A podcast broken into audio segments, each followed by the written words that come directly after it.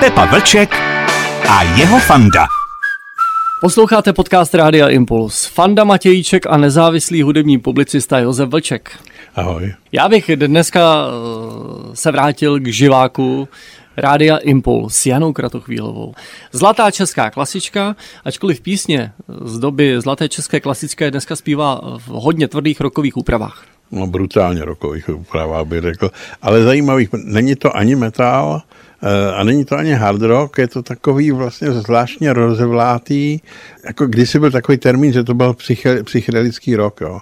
A ono to asi něco v tomhle slova smyslu je, protože tam jistý to duchovno je. Jana Kratochvílová byla, nebo pořád je fruktariánkou? No už není fruktariánkou, byla uh, dlouhá léta v Anglii fruktariánkou, ale uh, když se vrátili do Česka s tím svým přítelem, tak uh, ona říkala, že najednou na ně padlo něco, něco takového zvláštního v těch Čechách, že se to fruktariánství nedalo udržet, že to tady ta atmosféra je příliš heavy. Posloucháte podcast Rádia Impuls dneska o Janě Kratochvílové. Pepa Vlček a jeho fanda. Ano, ano, zpěvačka Jana Kratochvílová, Stínu Kapradiny, Publikum tvé jsem já, Dlouhá bílá žhnoucí kometa, to jsou písně, které znáte z Impulzovic krabičky s hudebním publicistou Josefem Vlčkem, ovšem mluvíme obecně o Janě Kratochvílové, o její cestě, o její kariéře. Řekni, kde se objevila na scéně, kde ty jsi ji poprvé zaregistroval? Eh, já jsem ji poprvé zaregistroval, to začínal ještě se skupinou Expanze, to bylo v roce, ale já už jsem starý, 1970 75, 74, možná dokonce i 73, eh, ale to jsem mi nezaregistroval jako zpěvačku, to mi ukazovali kamarádi v hospodě. Ukazoval mi, hele, to je nějaká kartochvílová, která zpívá ze skupinu Expanze Michala Pavlíčka. Pak teda jsem ji viděl s tou expanzí, protože hrála na jazzových dnech. No a pak už se trošičku začala orientovat jiným směrem, už to nebyl ten rock jako původně, ale spíš to byl pop začala dělat eh, s Františkem Janečkem, eh, s tím dělala asi tři roky a k tomu potom eh, si postavila svoji vlastní kapelu Motor a Heval a pak už to jelo docela. No a pak zůstala v Anglii. Je to vůbec zajímavé, ty milníky, Michal Pavlíček nejvyhledávanější domácí kytarista, pak Michal David. No a pak je tady ta kariéra, která přišla po té popové, ale jedna věc by neměla zůstat zapomenuta, když jsme v téhle fázi povídání v podcastu Rádia Impuls. Ten projev Jany Kratochvílové, to pěvecké charisma, ten hlas. No, v té době to byl takový trend, který se u nás v těch 70. letech objevil, ani jsme ho moc nezaregistrovali. Tady se objevily rokové zpěvačky. Jo. Vlastně e, zároveň s Janou Kratochvílovou se vynořila Petra Janů, že jo? a možná, že i bychom našli i někoho dalšího, třeba z Ostravy, která byla taky hodně rokově orientovaná.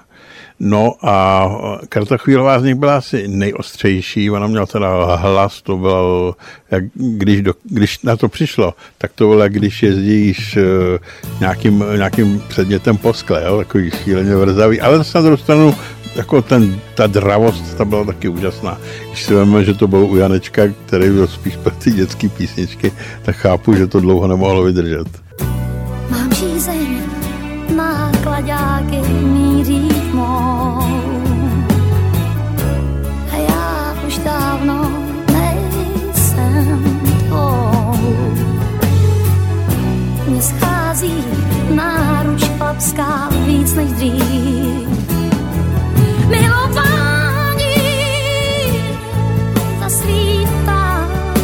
Posloucháte podcast Rádia Impuls o Janě Kratochvílové, zlaté české klasice. Ty její hity, ty, které jsem tady jmenoval, ty zlaté české klasické, vznikaly v době reálného socialismu, v době normalizace. No to samozřejmě bylo těžké a ona sama vyprávěla, že měla uh, spoustu zákazů, kde nemohla zpívat a tak, zvlášť později, když nebyla s tím Janečkem, ale s tím Hevalem. Myslíš si, že, že jí to jako naplňovalo? I když to byly hity přece, to byly hity, ne? No, no tak eh, já nevím, z dnešního pohledu, z dnešního pohledu ona vlastně nevymazává z toho svého života nic. Ona se vlastně za to taky nestydí. Když jsi mluvil o skupině Heval, co to znamenalo? Že ona odešla z výsluní té popové scény a začala se věnovat něčemu, co by dělala radši a znamenalo to i automatický ústup ze slávy? No to neznamenalo ústup ze slávy. Ono to eh, spíš bylo uh, o tom, že tehdy se objevily uh, i další, další takový um, polo, polorokový, polooficiální eh, kapely. Sice byly, eh, byly profesionální v tom slova smyslu, že za to vystupování dostali placeno, ale nepatřili mezi to, co se protlačovalo nebo co se objevovalo v televizi. V podcastu Rádia Impuls o Janě Kratochvílové rovnou téma emigrace. Jana Kratochvílová odešla v nějakém okamžiku z České republiky. No tam to bylo tak, že ona se dostala na festival v Irsku, kde byla mimochodem tehdy docela úspěšná sama vyprávěla zvláštní věc, že do Irska jí volali, a to ještě nebyla rozhodnutá emigrovat, že už se vztahují její desky. Jo, takže uh, ona to brala jako výzvu, že tam teda zůstane. Tam zůstala tedy s tím Pavlem Trnavským, s tím bubeníkem. Později se k ním ještě připojil uh, její přítel Jiří Hrubeš, George Hrubeš, jak se říká. A uh, takhle v těch třech tam prostě žili té Anglii vlastně nějakých 8 let, 7-8 let. Tady se stahovaly desky, tam s úspěchem vystoupila v Irsku na festivalu a předpokládám, že vydávání eh, desek zpěvačky za socialistického Československa prosadit v Británii nebylo jednoduché. No to asi nebylo jednoduché, nicméně, eh, nicméně eh, ona v tom Irsku docela osilněla a navíc eh, oba dva ty její přátelé byli poměrně takový draví a ona vlastně taky poměrně. Takže ku podivu se dohodla s firmou Polydor, že natočí desku. Ale mezi tím ještě prostě oni hráli na spoustě festivalů, kde si získali docela dobrý jméno. a tam došlo k velkému problému. V téhle době uh, roková, nebo ještě dejme tomu až skoro metalová zpěvačka, to nebylo nic normálního a přece jenom se všichni na ní dívali tak nějak jako z vrchu. No tak ona začala zpívat v roušce, nebo respektive v nějaký masce a zpívala takovým tím svým hlubokým uh, chrčivým odstínem, takže si všichni mysleli, uh, že ta kapela má zpěváka. Spousta lidí byla úplně šokovaná, když potom zjistil, že je to holka.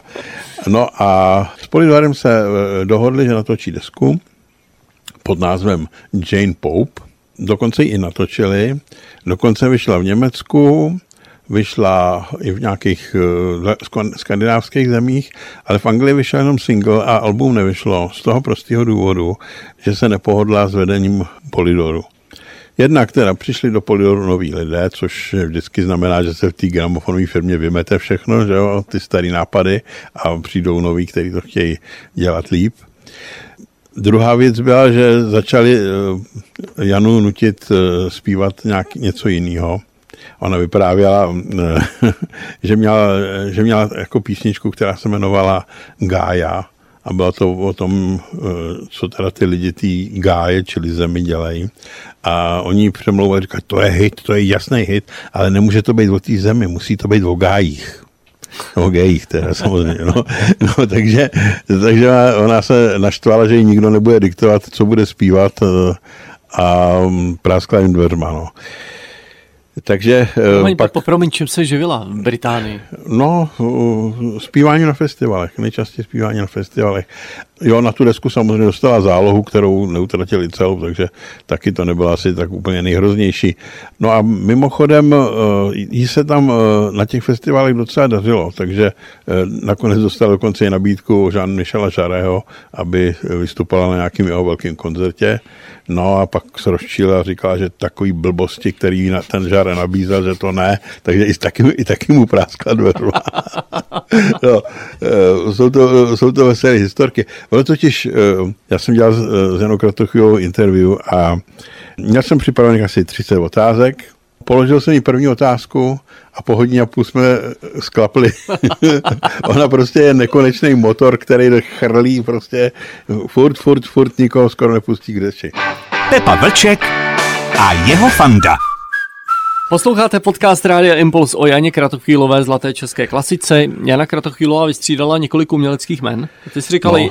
Jane Pope, to bylo v té no, no. Británii, kde měla hmm. natočit, anebo natočila desku. No pak, eh, když, se, když přijela do Čech, tak, se, tak si začala říkat Armadelika. Ona mimochodem eh, byla ve škole výborná v latině. Takže všechny ty názvy nějakým způsobem souvisejí s latinou. Ta armadelika je eh, boží armáda, že jo. Armadejka, to správně bych měl říct. A to, posl- to poslední, to Uriel, je zase vlastně biblický. Uriel byl jeden, eh, jeden z archandělů, většina eh, křesťanských církví neuznává, eh, uznává ho ale anglikánská církev, je to průvodce světem. No mimochodem, ale to nejsou jediná tři jména, která používala Jana Kratochvílová. No, tam měl ještě dost, no. Z Godes a já nevím co všechno, ale tyhle, tyhle ty jména se většinou neujaly. Ale ta Uriel už se drží vlastně nějakých asi 15 let. Jedna věc té Velké Británie je klíčová a sice ovlivnění zpěvačky Jany Kratochvílové eh, hinduismem. No a vůbec jako celý životní styl, eh, který tam začal objevovat, to je to, co tady vlastně v Čechách v té době nebylo a když jako měla Jana přijela do Londýna a teď viděla, jak ten svět je vlastně daleko širší než ten nočník eh, obklopený Šumavou a Krušnýma horama a Krkonošema. On tomu, Egon Bondy tomu říkal nočník, že jo, s tím, co je v něm, tak to je ta Praha, že jo. Ona říkala, že eh, jako první, co se, eh, k čemu jako došla, byly, byly obchody s vegetariánským a s veganským jídlem. No, byla většinou nějaká Indie a podobný, podobný takový tyhle ty kuchyně a ona z toho byla úplně hotová. Skoro bleskově propadla veganství.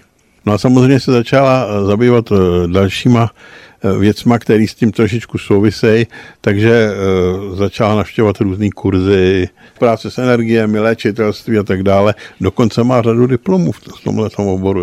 Prostě absolvovala kurzy u léčitelky, která vylečila z rakoviny ženu Davida Gilmoura. David Gilmour kytarista z Pink Floyd, tak pro ní uspořádal obrovský koncert, kde ji vydělal na byt.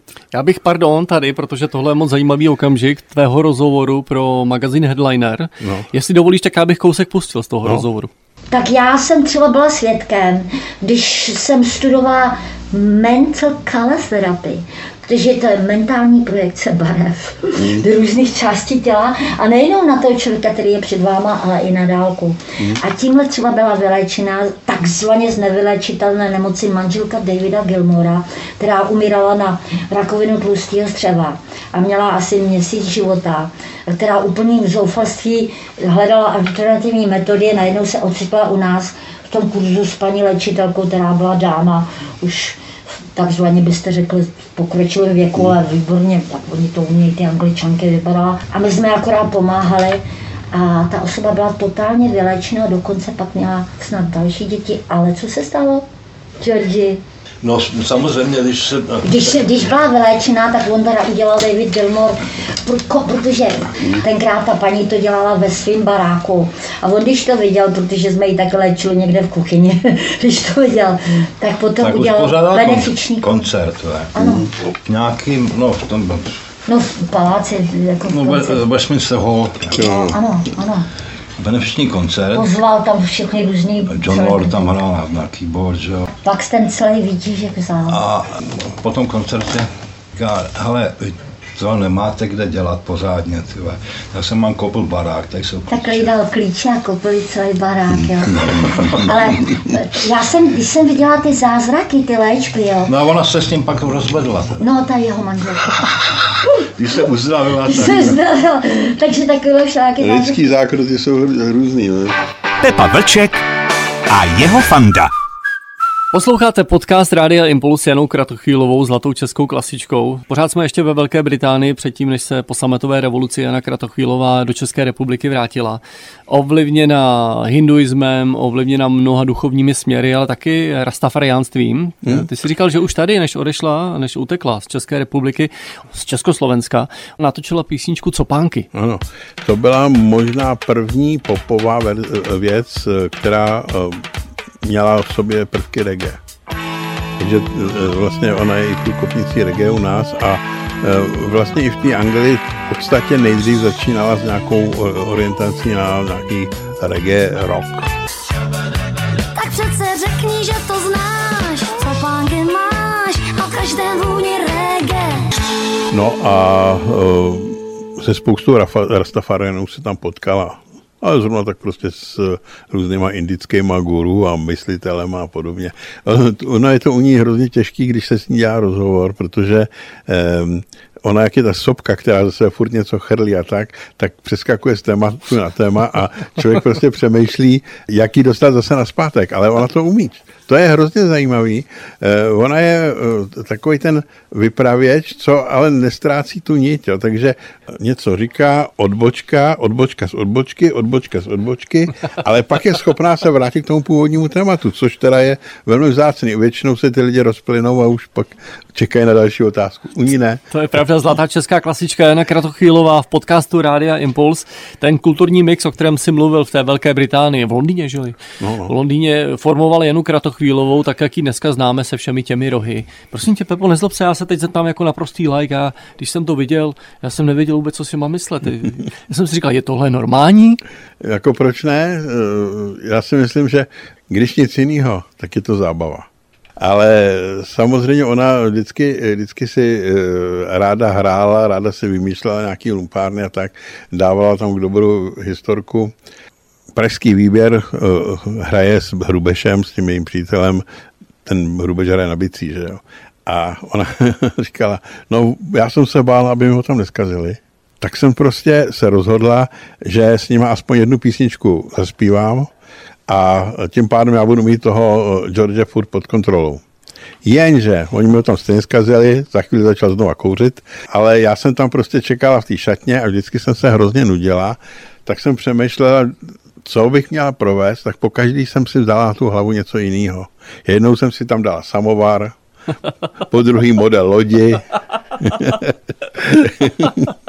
jo, a říkala, vždycky, když jsem přišla po každý úplně jinak, tak jsem prostě tu kapelu odbourala. No, takže eh, je to svým způsobem taky takový způsob hravosti, který je u ní neustále přítomný.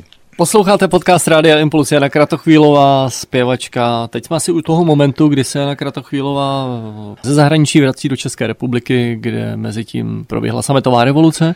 A teď mě zajímá to, co dělá Jana Kratochvílová v Praze. Teď se nezabývám tím, jak umělecky roste nebo neroste, protože už jsme si tak jako popsali různé kulturní vlivy, které ji přivedly tam, kde dneska je.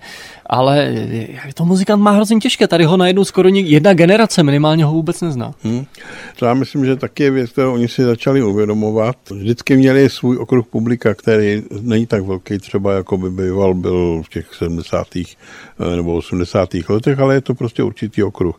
Takže eh, oni vlastně vydávají alba, distribuují je hlavně teda eh, přes internet, pro ty, kteří už tu hudbu úplně nekonzumují, bychom chtěli uvést do souvislosti s těmi hity roku 1980 nebo staršími, které byly ryze popové. Teď je hraje Jana Kratochvílová v poměrně tvrdé úpravě. Ano, hodně tvrdý a samozřejmě ještě navíc proti dvou nebo tříminutovým verzím z těch 70. let, dneska to má třeba 5, 7 i 8 minut. Jo. Ty písničky samozřejmě si do jisté míry upravila textově, zvlášť třeba v, tí, v stínu Kapradiny, kde vlastně má uvnitř takový jakoby rap, že smrt eh, ta není jen dlouhé snění a takovéhle věci. Jo, ty, text, eh, ty texty nabraly trošičku tu dimenzi těch jejich britských uh, mystických zkušeností. Stínu Kapradiny svál No, to je další a možná poslední kapitola našeho povídání o Janě Kratochvílové. Můžeme si ještě pustit něco málo z rozhovoru, který si s ní natočil pro magazín Headliner. Láska není jenom jako to, co lidi chápou, láska je jako nějaká romantický, jako oblouznění. Hmm. Láska je opravdu absolutní tvůrčí energie. A ta kosmická láska, ta nezišná, všeobjímající, to je největší, to je prakticky prána, já nevím, či všechno hromady, plus ještě ty největší vibrace, což my teďka, to, to přesně teda teďka oslovujeme něco, co je teď nejdůležitější. Že kdyby se všechny bytosti jako teď soustředili na tu kosmickou největší energii lásky, nejenom, kdyby, kdyby to viděli v tom všeobjímajícím největším, tak to dokáže obrodit všechno, ozdravit všechno, vyeliminovat veškerý zlo, protože tím by se zvedly chtě nechtě vibrace, protože láska zvyšuje vibrace. To nemyslíme třeba jenom sex, sex jenom část. Já si myslím, že jsme na světě proto, aby jsme ten svět transformovali něčeho skvostného, nádherného, neuvěřitelného, co tu ještě nebylo. Jako když děláte nový koncert, chcete nové písničky, novou muziku, nový kostýmy, tak to udělat se světem. Aby v nich všichni byli šťastní, nadšení, aby je to zajímalo, aby, aby se ve všech probudily tvůrčí schopnosti, fantazie, aby jsme probudili nejenom těch pět smyslů, co máme fyzický, ale ty vyšší telepatie, intuice, teleportace, shape shifting, bilocation, všechno tohle, co máme.